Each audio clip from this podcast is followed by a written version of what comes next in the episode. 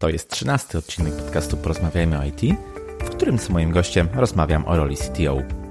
Z tego odcinka dowiesz się, jakie obowiązki sprawuje C T O, czy te obowiązki są inne w startupie i w korporacji, czy taka osoba to lider służący swojemu zespołowi, czy może mu przewodzący. Dowiesz się, jak wygląda dzień pracy C T O i jakie wyzwania przed nim stoją. Bardzo interesująca rozmowa z osobą, która była C T O nieraz. Zatem nie przedłużając, zapraszam do wysłuchania. Witam Cię serdecznie w Porozmawiajmy o I T. Ja się nazywam Krzysztof Kępiński i w tym podcaście rozmawiam z moimi gośćmi o branży informatycznej. Przedstawiam trendy, zjawiska i opinie. Staram się przybliżyć tę branżę tym, których w niej na co dzień nie ma, jak również zaciekawić stałych bywalców. Pozostań z nami, a teraz zapraszam już na kolejny odcinek. Cześć. Dzisiaj moim waszym gościem jest osoba, która łączy świat nauki, technologii i biznesu. Jest profesorem zwyczajnym na Uniwersytecie Ekonomicznym w Poznaniu. Jednocześnie sprawuje funkcję C T O firmy Buybox, którą współzałożył. Dodatkowo prowadzi firmę Ublico, która jest firmą programistyczną. Jego zainteresowania krążą wokół Internet of Things i Machine Learning, używanych na rzecz optymalizacji procesów przemysłowych i biznesowych. Dodatkowo w czasie wolnym, którego z pewnością ma wiele, współtworzy facebookową grupę C T O Club, budując miejsce wymiany spostrzeżeń, obserwacji i wiedzy dla doświadczonych ludzi z branży. Dzisiaj moim waszym gościem jest Jacek Mielewski. Witaj Jacku, bardzo się cieszę, że zgodziłeś się przyjąć zaproszenie do tego podcastu. Witaj, dziękuję za zaproszenie. Jacek w swojej bogatej karierze zawodowej sprawował lub sprawuje funkcję C T O w kilku firmach. Bazując na jego doświadczeniu, będziemy dzisiaj rozmawiać o tym, czym jest rola C T O. Jacku, może rozpocznę od takiego wprowadzającego, rozluźniającego pytania. Czy słuchasz podcastów i jeśli tak, to jakich najczęściej, najchętniej? Tak, no ze względu na korki w mieście słucham podcastów całkiem sporo. Albo audiobooki, albo faktycznie podcasty. Jeśli chodzi o podcasty, no to różne, najróżniejsze. Począwszy od technicznych, takich jak na przykład Model C T O, albo takie ogólniejsze, takie jak chociażby Tim Ferriss Show, prowadzony przez Tima Ferrisa, czyli tego, który napisał książkę For Our Work Week. Mm, no tak, świetne, faktycznie podcasty. W swojej akademickiej karierze z pewnością odpytujesz studentów. Dzisiaj to ja będę zadawał tobie pytania, więc zacznę od takiego wstępu, od zupełnie podstawowych rzeczy. Gdybyś mógł powiedzieć, od czego pochodzi akronim C T O? C T O to jest akronim od Chief Technology Officer, czyli opisu stanowiska menedżerskiego, tak zwanego C-level executive, który wiąże się z odpowiedzialnością za technologię w firmie. I gdybyś mógł jeszcze powiedzieć, jakie obowiązki sprawuje C T O? Wspomniałeś tutaj o odpowiedzialności za, za technologię. Czy, czy to, to jest jedyna sfera odpowiedzialności C T O? To jest na, tak naprawdę rdzeń tej odpowiedzialności, bo, bo jeśli spojrzymy sobie historycznie, to taka rola pojawiła się w firmach już dość dawno. Nie jest ściśle związana z firmami software'owymi czy startupami, jak to w tej chwili jest bardzo popularne, bo nawet w latach pięćdziesiątych po drugiej wojnie światowej wiele firm zaczęło rozwijać się w oparciu o technologię i o przewagę technologiczną, a nie tylko o przewagę związaną z pracą ludzkich rąk. I takie firmy mocno inwestowały w rozwój samej technologii. Powstawały wtedy wewnętrzne laboratoria, które miały tą technologię rozwijać, i de facto takimi laboratoriami kierowali ludzie, który, których dzisiaj nazwalibyśmy C T O, czyli ludzie, którzy byli odpowiedzialni za to, żeby rozpoznać różne trendy technologiczne, przeprowadzić pewne badania, eksperymenty, zdecydować, jakie technologie należy użyć i optymalizować potencjalnie cały biznes z użyciem technologii. I mniej więcej podobne, w podobnym kontekście używamy C T O na dzień dzisiejszy, tylko tyle, że w większości w obszarze firm technologicznych, informatycznych. Mhm, dziękuję za tę odpowiedź. Jakiś czas temu natrafiłem na ciekawe badania takich panów jak Tom Beraj i Ray Samapt o tytule The Role of the C T O – Four Models of, for Success. I bazując na rozmowach z licznymi C T O, określili oni cztery role, czy też funkcje, które sprawuje C T O w firmie. I są to zarządzanie infrastrukturą, tak zwany big thinker, znajdowanie rozwiązań informatycznych do zrealizowania strategii biznesowej oraz ulepszanie produktu, by lepiej służył klientom. W zależności od firmy, od jej struktury, wielkości i tak dalej, różny może być nacisk na poszczególne z tych ról czy funkcji. Tego, co mi troszeczkę zabrakło w tych badaniach, to rola C T O jako osoby będącej liderem zespołu. Czy myślisz, że taka powiedzmy bardziej miękka funkcja C T O jest w ogóle potrzebna?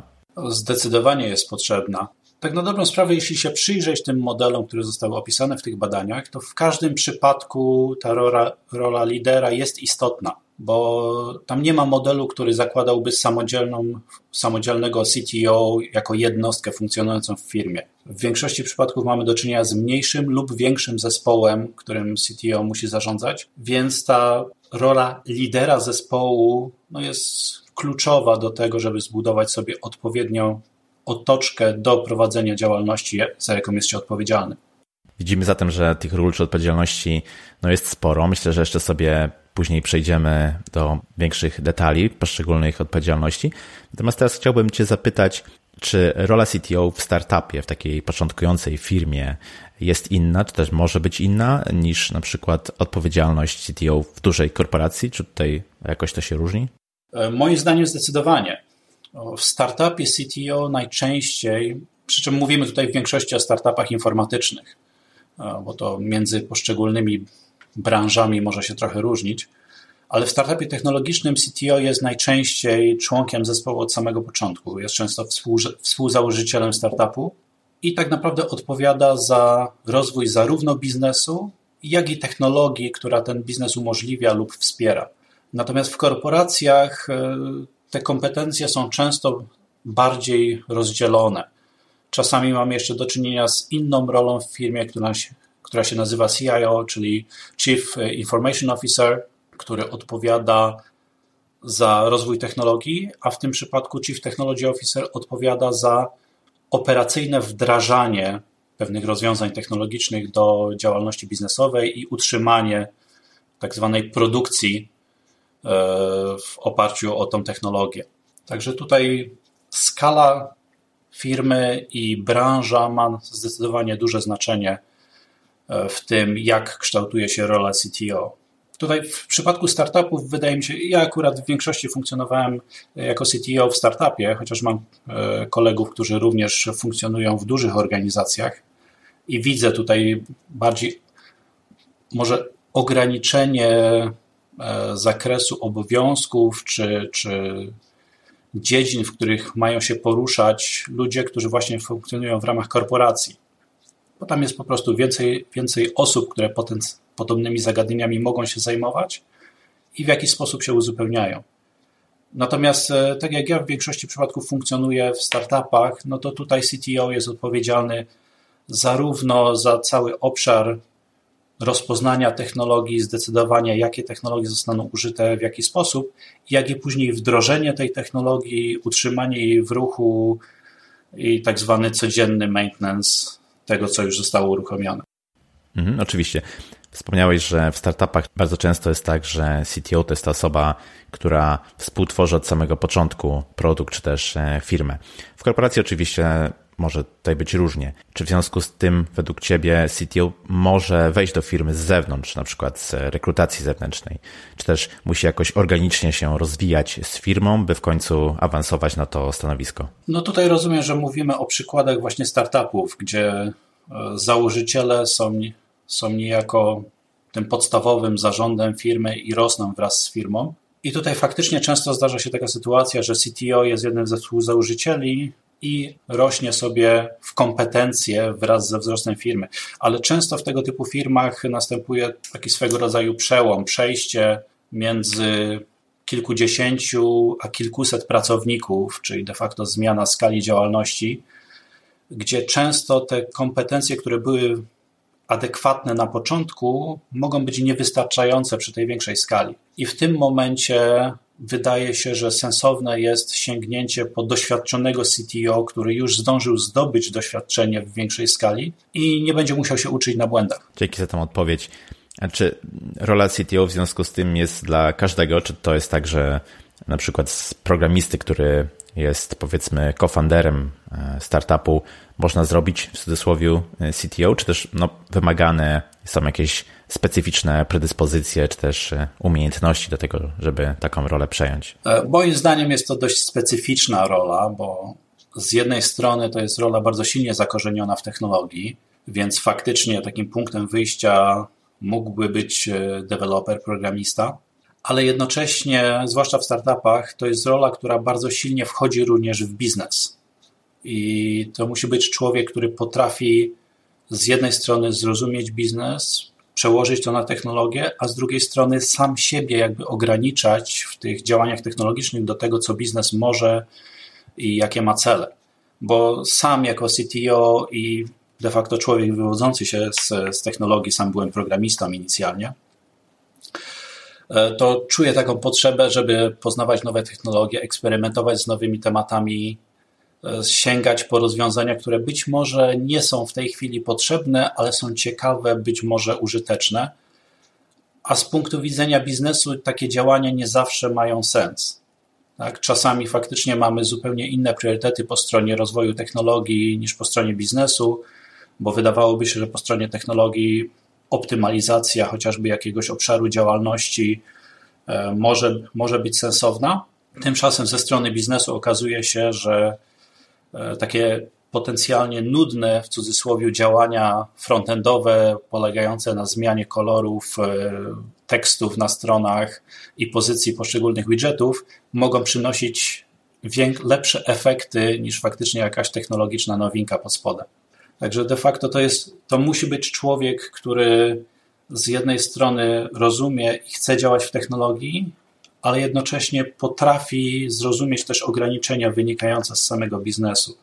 No tu oczywiście nie wspominam o tych kompetencjach miękkich, które się pojawiły, bo dopóki programista jest założycielem i C T O i jest samodzielny, to to się całkiem ładnie łączy, ale w momencie, gdy zaczynamy zwiększać skalę, za, trzeba zacząć zatrudniać ludzi, no to dochodzą tutaj kompetencje, których programista z definicji nie ma, czyli umiejętność rekrutacji, umiejętność zbudowania zespołu, motywowania tych ludzi, zorganizowania ich pracy.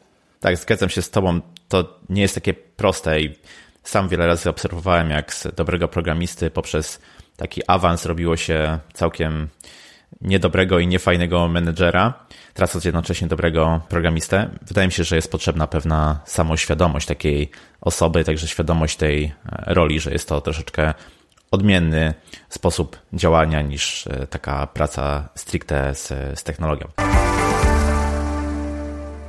Idźmy dalej zatem. Czy bazując na twoim doświadczeniu mógłbyś powiedzieć, jak wygląda dzień, taki typowy dzień pracy C T O? W moim przypadku każdy dzień pracy jest inny. To trochę wynika z faktu, że jestem zaangażowany w różne, w różne projekty i na co dzień dotykam różnych, różnych technologii, różnych rozwiązań. Także w zasadzie nie pojawiają się dwa problemy w ten sam sposób. Ale jeśli spojrzeć na wszystkie działania, jakie w poszczególnych dniach się zdarzają, no to można wyróżnić takie dwa główne obszary.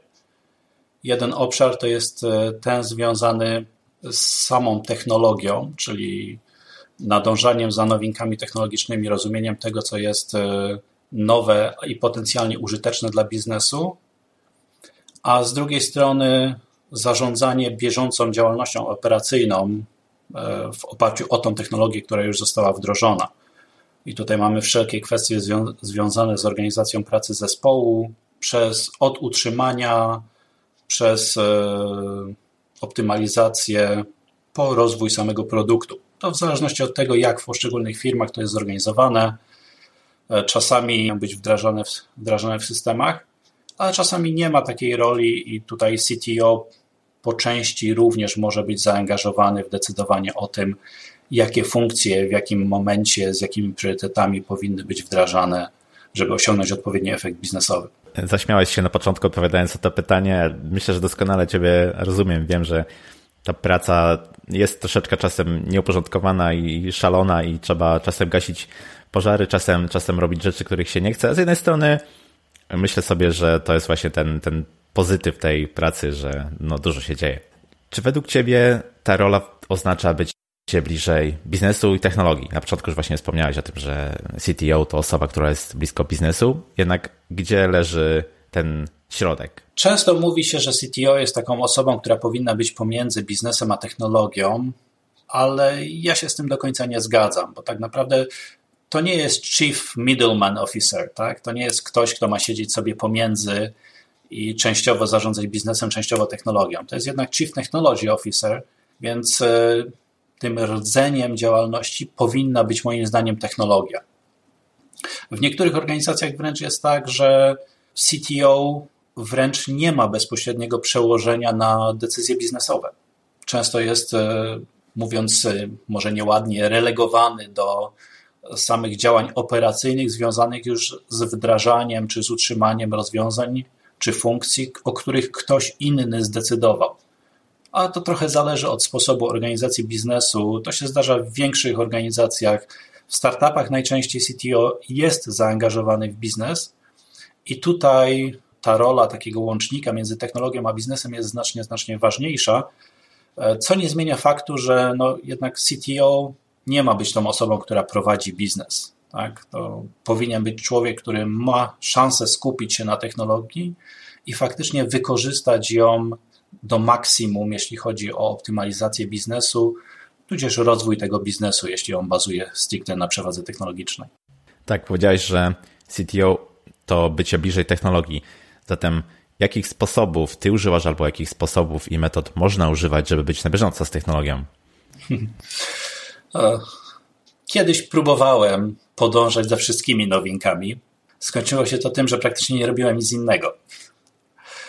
Także generalnie staram się koncentrować tylko i wyłącznie na tych wątkach technologicznych, które są w jakiś sposób związane z projektami, w których jestem zaangażowany. Z jednej strony patrząc na te tematy, które się pojawiają, czy to z punktu widzenia narzędzi, na przykład języków programowania, frameworków, czy to z punktu widzenia rozwiązań technicznych, takie jak chociażby właśnie rozwiązania w zakresie internetu rzeczy, czy Internet of Things, czy w zakresie uczenia maszynowego, no bo one w taki czy inny sposób mogą się przełożyć na efekty biznesowe, które chcemy osiągnąć w takim czy innym projekcie.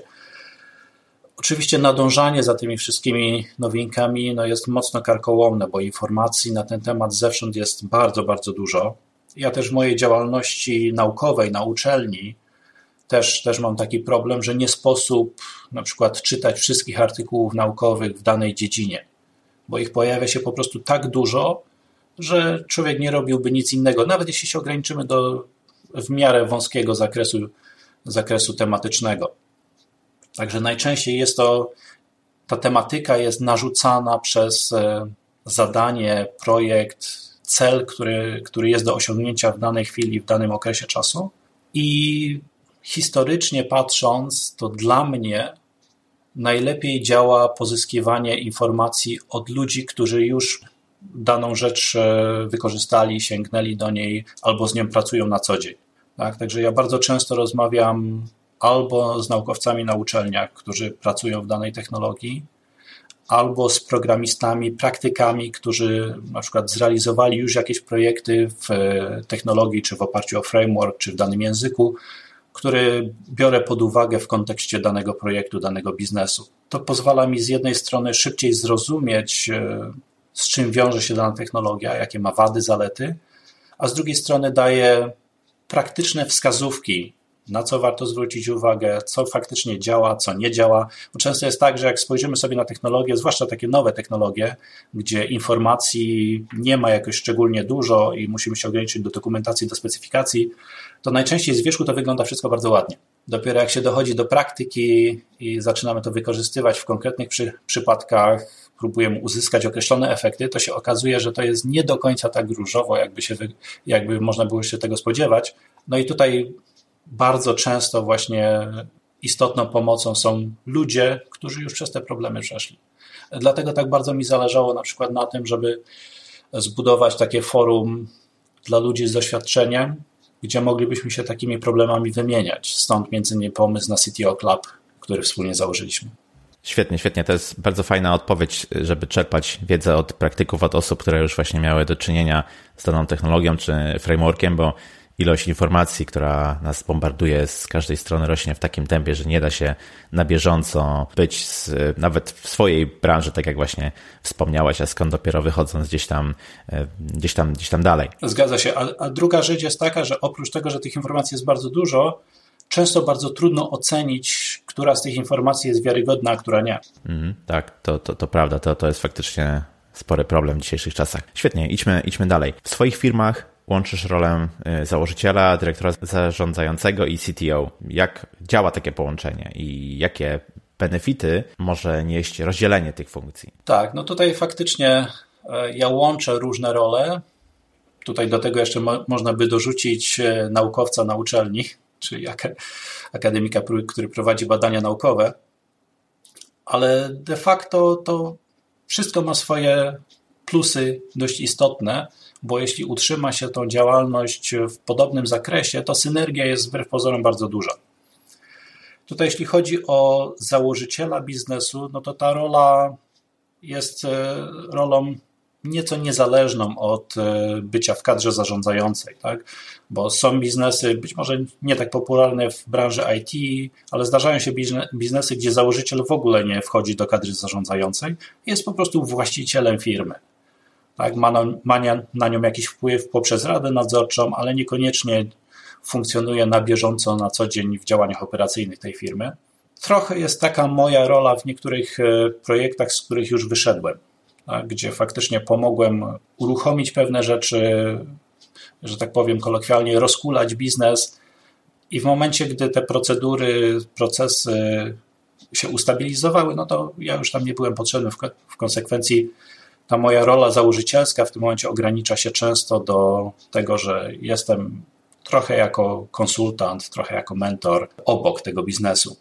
Natomiast w kontekście łączenia ról dyrektora zarządzającego i C T O, tutaj faktycznie to mogą się wydawać dość rozłączne role i te kompetencje, jakie są potrzebne do realizacji jednej i drugiej roli, są różne. Przy czym w moim przypadku no, ja zdecydowanie więcej czasu poświęcam na, te role, na tą rolę technologiczną, a działalność mojej własnej firmy, gdzie pełnię rolę dyrektora zarządzającego, no jest na tyle ustabilizowana, że tam nie mam takiego wielkiego wkładu. Co nie zmienia faktu, że rozwijając firmę i pełniąc rolę, rolę dyrektora zarządzającego, bardzo dużo się nauczyłem w kontekście tego, jak działa biznes, co jest w kontekście biznesu ważne. Dzięki temu mam, mogę powiedzieć, kompetencje i możliwość spojrzenia na technologię, ale właśnie od strony biznesu.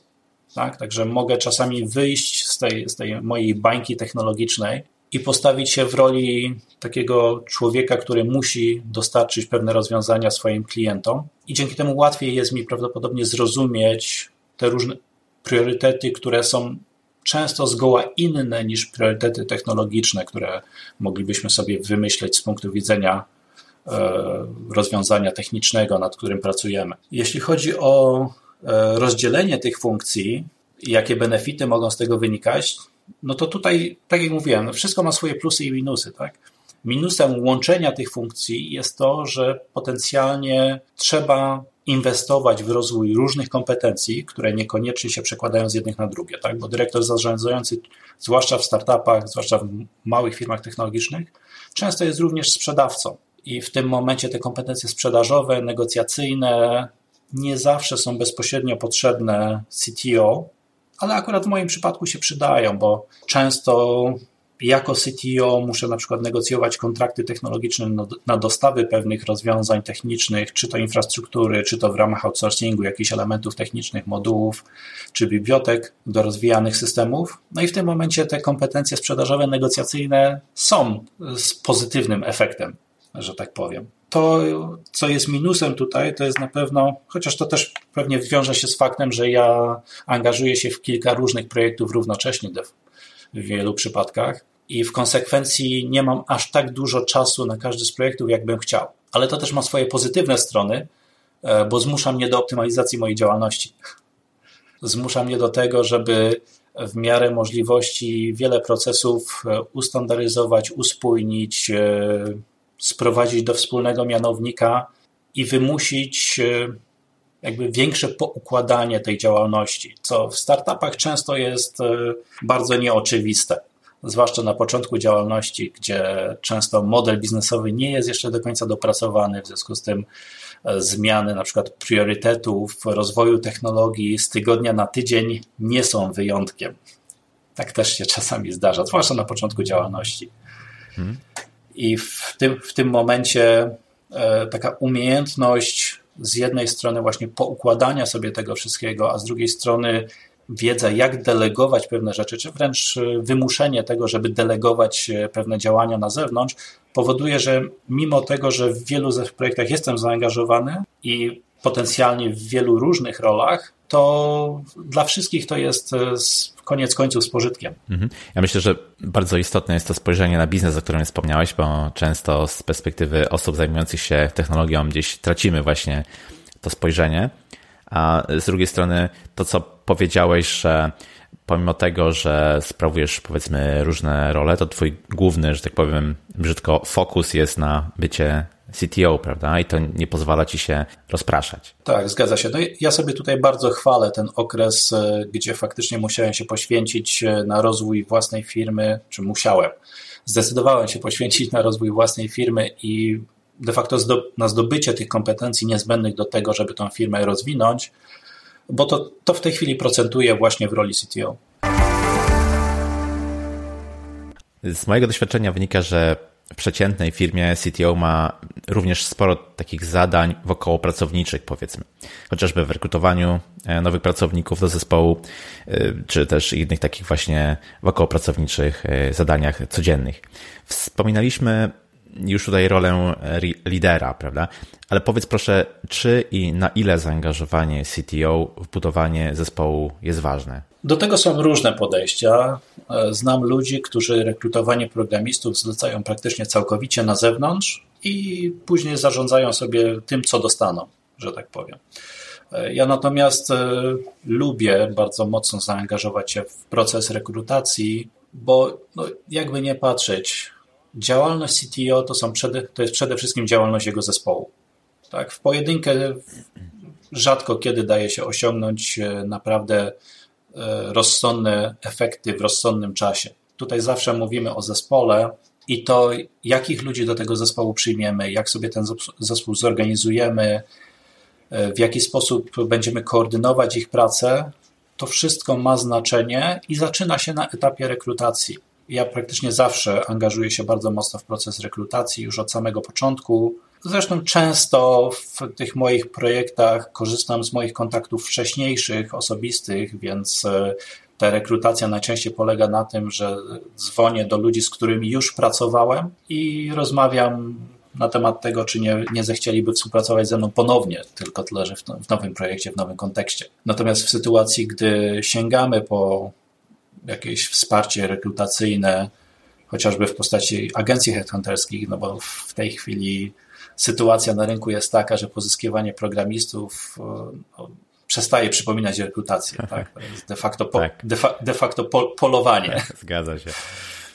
Także wszystkie możliwe sposoby pozyskiwania kontaktów do potencjalnych programistów są, są jak najbardziej sensowne, dlatego korzystamy z agencji rekrutacyjnych. Tym niemniej staram się korzystać z agencji, w których ja również jestem mocno zaangażowany w procesie rekrutacji. Agencja w tym momencie dba o to, żeby rozpropagować informacje o, o wakacie, zrobić wstępny screening kandydatów, sprawdzić, czy pasują oni do kompetencji, których oczekujemy, a później już jest de facto rozmowa ze mną.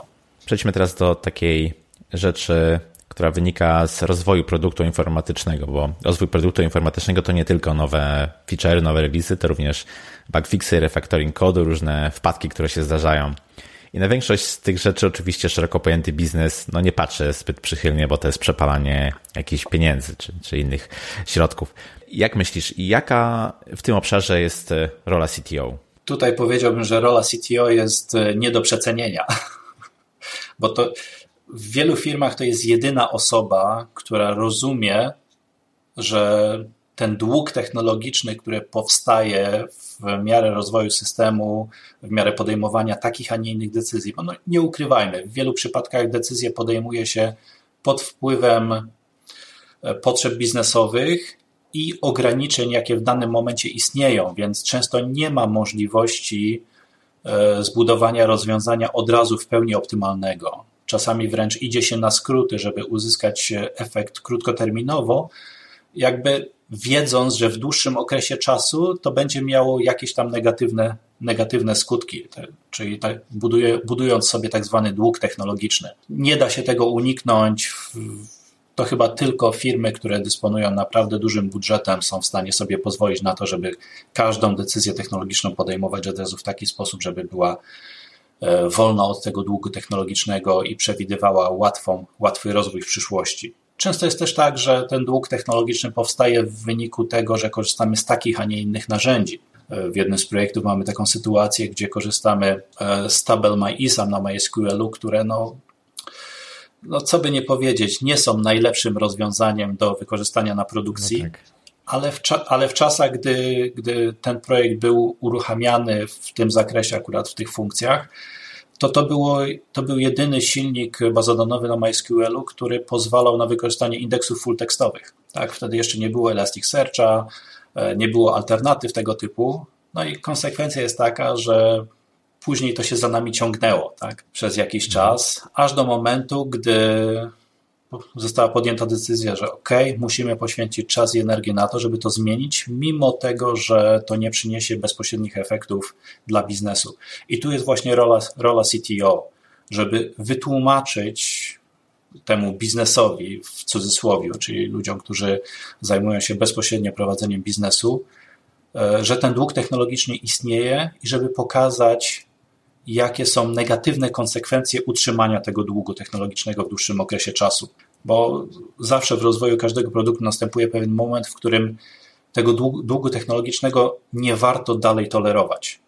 Tak, bo ono od pewnego momentu zaczyna generować większe potencjalne straty niż przychód, który uzyskaliśmy inicjalnie z pójścia na skróty. I tutaj jest rola C T O, żeby wyłapać te momenty, wiedzieć o nich, pamiętać i w odpowiednim momencie pokazać je sensownie biznesowi i przekonać biznes, co nie zawsze jest łatwe, przyznam, przekonać biznes do tego, że takie prace trzeba jednak wykonać i trzeba za nie zapłacić. No tak, niewdzięczna, ale niezwykle potrzebna rola C T O. Wspomnieliśmy tutaj kilka razy o liderze w kontekście C T O i różne mogą być modele takiego lidera, tak? Od takiego służącego po taki autorytarny model. Czy C T O powinien wskazywać drogę, czy może bardziej służyć zespołowi, żeby on sam się rozwijał i żeby rozwijał produkt najlepiej jak potrafi? Czy da się w ogóle na to pytanie jakoś jednoznacznie odpowiedzieć, który model lidera jest lepszy? Tu faktycznie trudno odpowiedzieć jednoznacznie na to pytanie, bo bardzo wiele zależy od preferencji samego C T O, od tego, co to jest za osoba, jakie ma predyspozycje, jaki ma styl działania.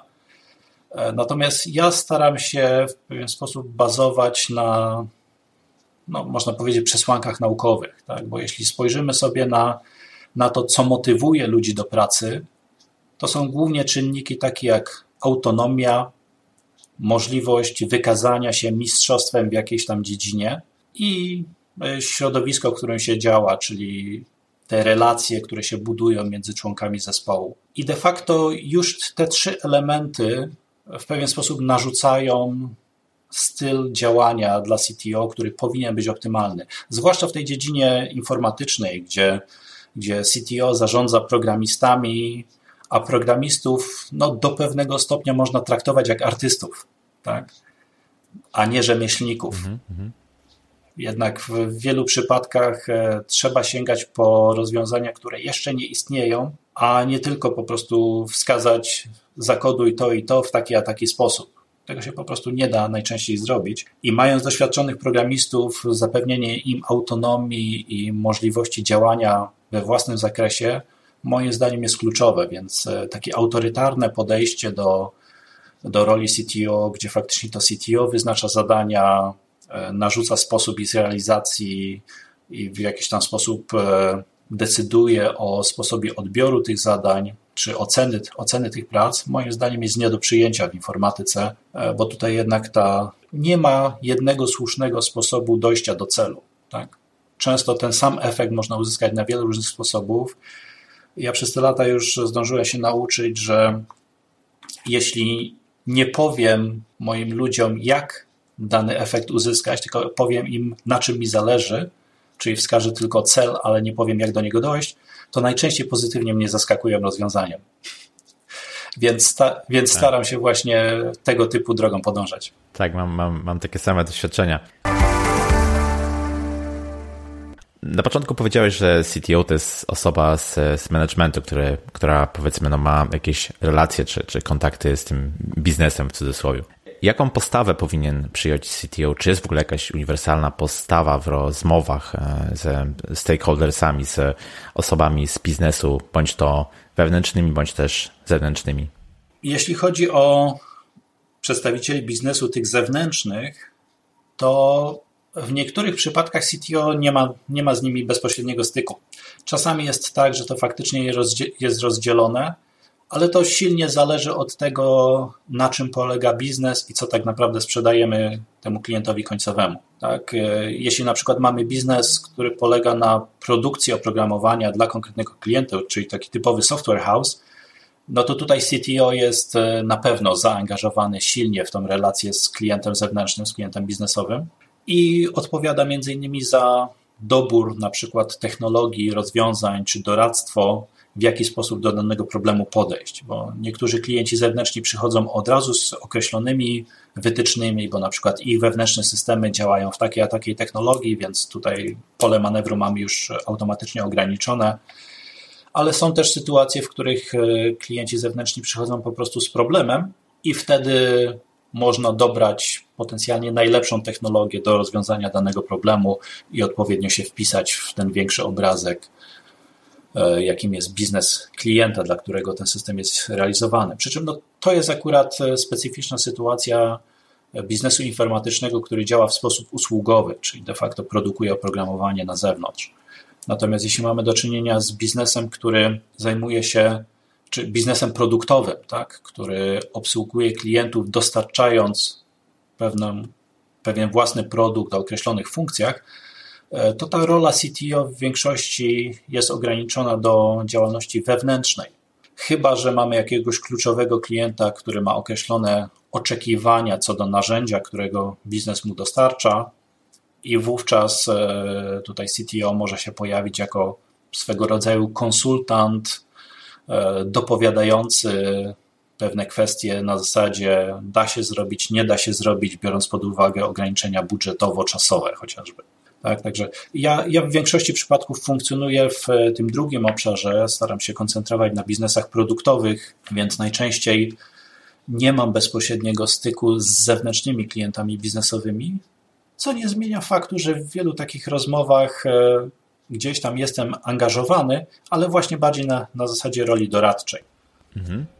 Al, albo chociażby ze względu na pewne decyzje, jakie trzeba podjąć technologicznie, tak? Bo wiedząc o tym, że rozmawiamy z dużymi klientami, którzy znacznie zmienią skalę działalności, no to wiem, że w tym momencie musimy podjąć pewne działania optymalizacyjne czy w obszarze infrastruktury, które nas przygotują na takie zmiany. Także z jednej strony w pewien sposób możemy podpowiadać, co jest możliwe w danym, przy danych ograniczeniach, jeśli chodzi o ustalenia biznesowe, a z drugiej strony też pozyskujemy tą informację biznesową, która de facto przekłada się na oczekiwania względem technologii, którą roz, rozwija C T O. I w moim przypadku to jest właśnie w, w większości tego typu pozycja, w której się znajduję w stosunku do tych zewnętrznych klientów biznesowych. Natomiast w przypadku wewnętrznych klientów biznesowych, no to tutaj ja akurat funkcjonuję w zespołach, gdzie mam przyjemność pracować z ludźmi, no można powiedzieć, bardzo kompetentnymi i którzy dynamicznie i w otwarty sposób podchodzą do, do rozwoju biznesu, więc w większości przypadków w tych projektach, w których ja jestem zaangażowany, to ja bardzo silnie wpływam na, na sposób realizacji biznesu, na to, jakie funkcje wychodzą najpierw, jak je realizujemy, czy ograniczamy je w taki czy inny sposób. Także no tutaj akurat w moim przypadku ja czuję się częścią również tego zespołu produktowego, który decyduje o samym produkcie, a nie tylko o samej technologii, która jest pod spodem. Ale tak jak mówię, no to silnie zależy od typu biznesu i tego, jak jest on realizowany. Oczywiście, jak najbardziej. Ale myślę, że to, co powiedziałeś, to jest jak najbardziej zdrowy układ. Wrócę jeszcze na chwilę do tego, co mówiliśmy o C T O w kontekście bycia liderem. Czy według Ciebie powinien on, on również być mentorem dla swoich podwładnych, czy taką osobą kreującą postawy, osobą, na której oni się wzorują? Czy to jest niezbędne, potrzebne? Powiedziałbym, że trochę jest takie oczekiwanie, ale moim zdaniem to nie jest właściwe oczekiwanie, bo ta funkcja mentora zakłada relację mistrz-uczeń, tak? Zakłada relację między kimś, kto wie więcej, a kimś, kto wie mniej. Natomiast ja staram się zatrudniać ludzi, którzy z reguły w danej technologii wiedzą więcej ode mnie, więc trudno byłoby mi być mentorem dla nich, to raczej tu relacja mogłaby być odwrotna. I w tym kontekście postrzeganie C T O jako mentora dla każdego członka zespołu informatycznego no, nie ma, nie ma racji bytu moim zdaniem, co nie zmienia faktu, że C T O jednocześnie odpowiada za swego rodzaju kulturę organizacyjną w zespole, tak? To jak zespół funkcjonuje, jak pracuje. I tutaj może nie tyle bycie mentorem, co e, odpowiednie kształtowanie tej kultury, chociażby poprzez e, własny przykład, e, pewną etykę pracy, e, to w jaki sposób się podchodzi do problemów, e, jak się organizuje pracę, to ma później przełożenie na to, jak programiści również odnoszą się wzajemnie do siebie, jak sobie własną pracę organizują. Więc wydaje mi się, że w tym zakresie takim bardziej organizacyjnym ta rola mentora, a w cudzysłowiu, faktycznie mogłaby funkcjonować. Natomiast w przypadku kompetencji twardych to z mojego punktu widzenia staram się tą relację odwrócić, tak? Także zawsze, żeby zawsze mieć ludzi bardziej doświadczonych, od których to potencjalnie ja mógłbym się uczyć. No tak, przykład, przykład idzie z góry. I tutaj nawiążę jeszcze do czegoś, co również powinno iść z góry, czyli do feedbacku dla pracowników. Czy w swoich firmach praktykujesz oceny pracownicze? Tak, ale nieformalne. Mhm.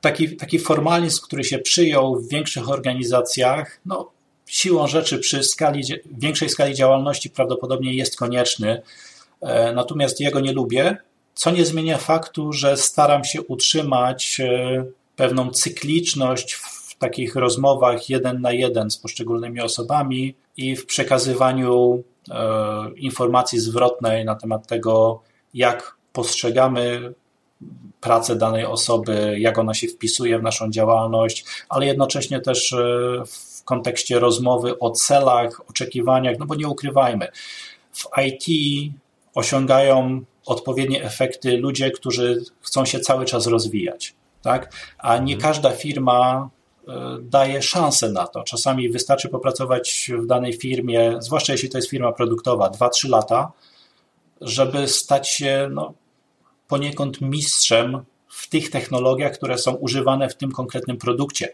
I można przyjąć, że w tym momencie rozwój danej osoby w kontekście tych technologii się zatrzymuje i jeśli ta technologia nie ewoluuje w ramach produktu, no to taki człowiek przestaje się rozwijać. I tutaj raczej e, trzeba patrzeć no, przez pryzmat celów również takich pojedynczych osób, a nie tylko przez pryzmat celów biznesu, tak?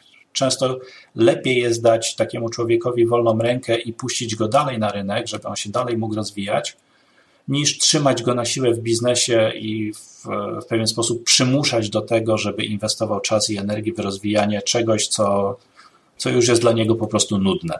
Mhm, zgadza się. A jak wynika z Twojego doświadczenia, czy C T O powinien mówić, co jest technicznie możliwe, a co, co nie, jeśli chodzi o budowanie na przykład roadmapy produktu, czy też może powinien jakoś proaktywnie sugerować, co powinno się w niej znaleźć lub jakie rozwiązania informatyczne warto by zastosować, by osiągnąć przewagę konkurencyjną? No tutaj możemy sięgnąć do, do tej dziedziny startupów informatycznych, bo tutaj fa- faktycznie rola C T O w tym obszarze biznesowo-produktowym jest największa i, i niewątpliwie w, w tego typu biznesach no, C T O ma istotną rolę do odegrania, jeśli chodzi o kształtowanie produktu i decydowanie, jakiego typu rozwiązania można wdrożyć już teraz, a jakiego nie. Tak? Z biznesu często pojawiają się hasła typu super, wyko- mamy sztuczną inteligencję, no to wykorzystajmy sztuczną inteligencję, która zrobi to za nas i wszystko będzie pięknie. Tak, ale no technicznie rzecz biorąc zdajemy sobie sprawę z tego, że jako C T O rozumiemy, że sztuczna inteligencja nie rozwiązuje wszystkich problemów, może w osiemdziesięciu procentach przypadków się sprawdzi, ale praktycznie zawsze mamy pewne przypadki graniczne, tak zwane edge cases, w których sztuczna inteligencja w ogóle się nie sprawdza i nie ma, nie ma wdrożenia, w którym rozwiązania takie auto, w pełni automatycznie działałyby w stu procentach. Najczęściej jest tak zwany human in the loop, czyli jaki, jakiś proces, w którym w sytuacji, gdy wykryjemy, że rozwiązania A I są, nie osiągają tej precyzji, na której by nam zależało, no to taki Taki case wraca na przykład do systemu eksperckiego, gdzie na podstawie określonych reguł podejmowana jest decyzja w sposób deterministyczny, albo ostatecznie wręcz trafia do człowieka, który gdzieś tam na koniec końców prowadzi pewną moderację lub podejmuje decyzję. I to wszystko są takie ograniczenia, które powodują, że wprowadzenie takiej, takiego rozwiązania z punktu widzenia biznesu automatycznego i działającego samodzielnie wymaga wbrew pozorom zaangażowania sporych e, środków organizacyjnych i, i też pieniężnych. Tak, także wydawałoby się, że wystarczy sobie wynająć sasa sztucznej inteligencji od Amazona czy, czy Microsoftu, a się okazuje, że jednak trzeba będzie przyjąć na przykład jeszcze dwie dodatkowe osoby do obsługi tego i tak dalej, i tak dalej. Więc no, uważam, że rola C T O w kształtowaniu tych oczekiwań biznesowych jest nie do przecenienia.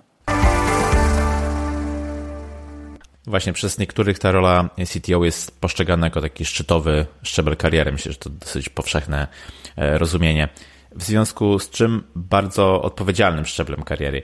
I z uwagi na swą specyfikę dostarcza wielu różnorodnych wyzwań z mnóstwa dziedzin. Od technicznej po budowanie zespołu, czy nawet gdzieś tam zwalnianie ludzi. Czy wszystko to może się przyczynić do silnego stresu i takiego wypalenia zawodowego? Jak, jak według Ciebie to wygląda? Pozwól, że najpierw się odniosę do, do tej pierwszej części, gdzie określiłeś rolę C T O jako szczytowy szczebel kariery. Z punktu widzenia faktycznie szczebelków kariery to można by tak powiedzieć, bo po C T O no, to trudno, trudno poszukiwać takiej roli w firmie czy stanowiska w firmie, które byłoby wyższe. Natomiast z punktu widzenia konkretnego człowieka, no to nie uważam, żeby to w żaden sposób był szczyt, na którym można sobie usiąść i, i w końcu odpocząć.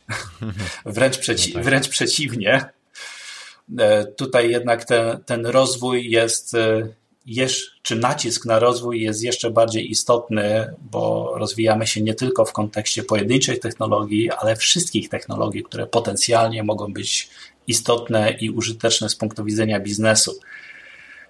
I to się wiąże z tą, z tą drugą częścią Twojego pytania, czyli z, z generowaniem no, tak naprawdę ogromnej presji. Bo jakby nie patrzeć, sam mam takie przypadki, gdzie pojedynczego dnia do mojej osobistej listy to do potrafi wpaść kolejne kilkadziesiąt zadań z jednego dnia. Mm, no tak.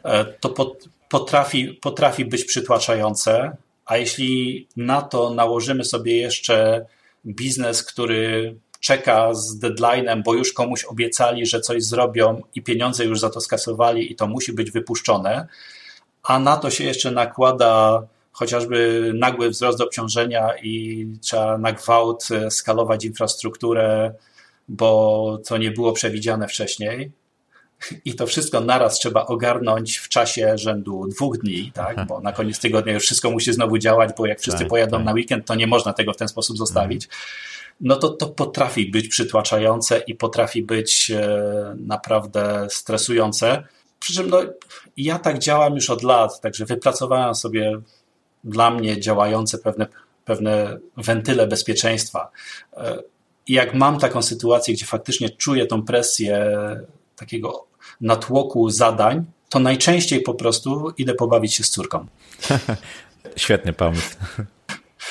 Oczywiście nie zapominam o tym, co jest do zrobienia, ale taka odskocznia daje mi możliwość powrotu do tego tematu i spojrzenia na to trochę z, jakby z większej perspektywy. Tak? Bo koniec końców z takimi wszystkimi problemami trzeba sobie poradzić i sobie poradzimy. W większości przypadków to się sprowadza do tego, że trzeba zdecydować, co jest ważne, co jest ważniejsze, co robimy teraz, co robimy później, co robimy w własnym zakresie, co, co komuś zlecimy, komu zlecimy, w jaki sposób i tak dalej. Także to wszystko da się ogarnąć, ale trzeba to zrobić, przynajmniej w moim przypadku, ja muszę to zrobić na spokojnie, sobie usiąść, najczęściej rozpisać wszystkie wątki, które w danej chwili są aktywne i odpowiednio je uszeregować i przekierować dalej, tak żeby już się działy. A żeby to zrobić na spokojnie, potrzebuję tego dystansu. Tak, ten dystans jest bardzo ważny. Ja na przykład potrzebuję pewnego czasu, żeby gdzieś tam w podświadomości pewne informacje się przetworzyły.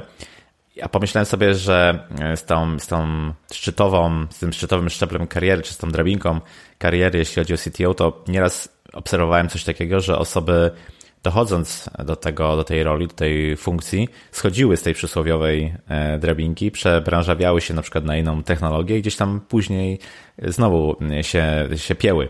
Więc to faktycznie nie musi być tak, że jak już zostaniemy C T O w wyniku awansów na przykład, to tak naprawdę żadna przyszłość przed nami już nie stoi otworem, bo możliwości w I T jest mnóstwo, prawda? Tu się zgadzam w stu procentach.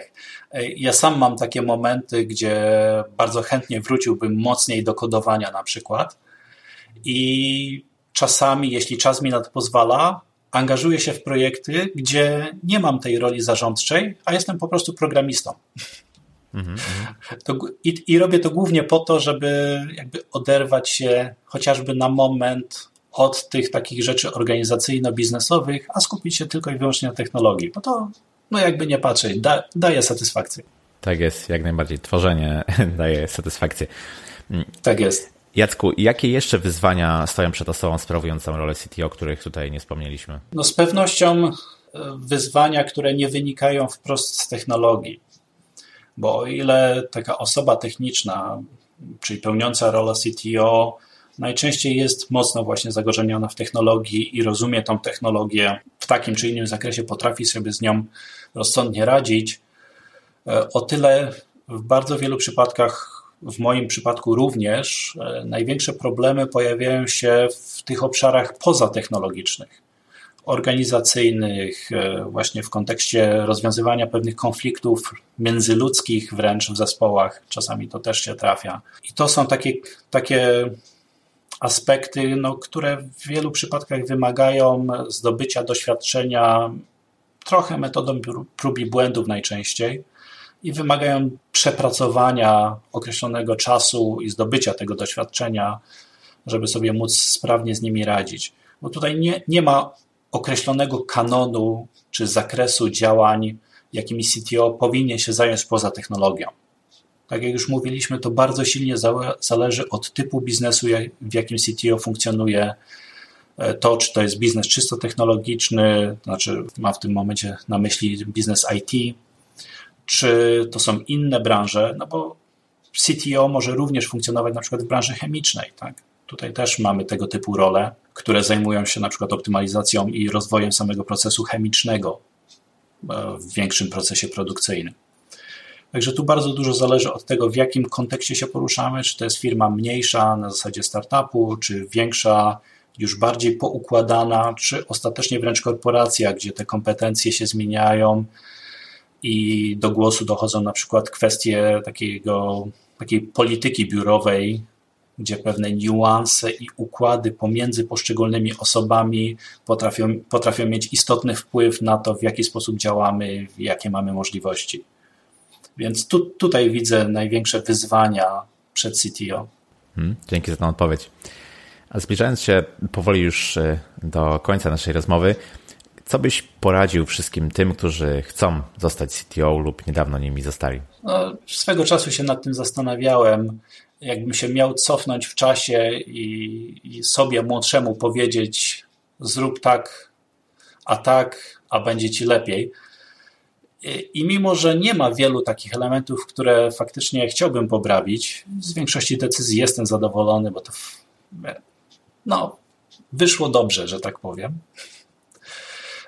To jednak takie elementy, z którymi ja się biłem, może nie tyle biłem, co które w pewien sposób ograniczały mnie przez pewien czas, to to, że jako programista, który stopniowo stawał się taką osobą zarządzającą zespołem programistycznym, a następnie też biznesem, to bardzo wiele rzeczy próbowałem zrobić sam. To w wielu przypadkach istotnie mnie ograniczało I tutaj jest taki element, na który moim zdaniem warto zwrócić uwagę, bo jakby nie patrzeć, wielu C T O wywodzi się z tych korzeni programistycznych, tak? Gdzie faktycznie mamy satysfakcję z tego, co robimy, lubimy to robić i lubimy ogarniać naszą działkę w jakiś tam sposób samodzielnie, a jednak w tej roli C T O jest całe mnóstwo elementów pozatechnologicznych, pewnych czynników, których no po prostu doba ma dwadzieścia cztery godziny, nie sposób tego wszystkiego samodzielnie ogarnąć, dopóki mamy do ogarnięcia pojedynczy stack technologiczny, w którym funkcjonujemy,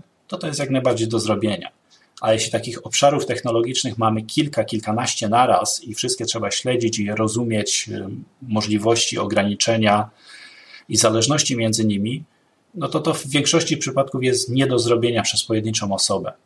Dlatego tutaj samemu sobie, młodszemu i innym, którzy próbują iść tą ścieżką, sugerowałbym rozejrzeć się po swoim otoczeniu, po firmach, z, z którymi pracowali, współpracowali, za ludźmi, którzy już pewne elementy tej ścieżki mają za sobą. Czyli za swego rodzaju mentorami, od których można by się uczyć, od których można by odbijać swoje problemy. Tak? Bo zamiast wymyślać pewne rzeczy, pewne rozwiązania na nowo, w wielu przypadkach wystarczyłoby pójść do takiego człowieka, porozmawiać z nim, powiedzieć, że mam taki, taki problem, a on odpowie, a, słuchaj, no ja miałem to samo dwa lata temu, zrobiłem tak i tak i było dobrze. I wydaje mi się, że to jest taki czynnik, który może przyspieszyć i rozszerzyć możliwości takiego C T O, który, czy osoby, która ma aspiracje stać się C T O. Bardzo fajne podsumowanie, czyli uczmy się od innych, uczmy się na błędach, najlepiej nie swoich. Świetnie. Tak jest. Świetnie, Jacku, Ci bardzo serdecznie dziękuję za tą ciekawą rozmowę. Fajnie, że pokazałeś wszystkim, z czym ta rola C T O się wiąże na co dzień, z jakimi wyzwaniami, z jakimi problemami. Bardzo Ci dziękuję i powiedz proszę, gdzie Cię można znaleźć w internecie? W internecie głównie można mnie znaleźć na LinkedIn. Mam też profile związane z moją działalnością naukową, ale biznesowo to przede wszystkim LinkedIn. Z Facebooka korzystam, ale w większości prywatnie. Na Twitterze w zasadzie mnie nie ma, więc de facto LinkedIn. Świetnie. Bardzo Ci dziękuję. Ja również dziękuję Ci bardzo za to zaproszenie. Bardzo miło się rozmawiało. Mnie również. Do usłyszenia. Hej. Dziękuję, do usłyszenia. I to na tyle z tego, co przygotowałem dla Ciebie na dzisiaj. Sam byłem C T O w dwóch firmach, więc wiem, z czym ta praca się wiąże. Mam nadzieję, że po wysłuchaniu tego odcinka Ty również będziesz miał ogląd na ten temat. Jeśli pracujesz jako C T O, Head of I T i chcesz się wymieniać wiedzą lub uczyć od innych doświadczonych ludzi z branży, zapraszam Cię z Jackiem do dołączenia do grupy facebookowej C T O Club. Link do niej, jak i pozostałe notatki znajdują się we wpisie towarzyszącym temu podcastowi, który możesz znaleźć na stronie porozmawiajmy o it kropka p l łamane na trzynaście, jak numer tego odcinka. Tak jak być może, co po niektórzy zdążyli już zauważyć, strona podcastu ma nowy design. Daj znać, co o nim myślisz. Bardzo Ci dziękuję za wysłuchanie.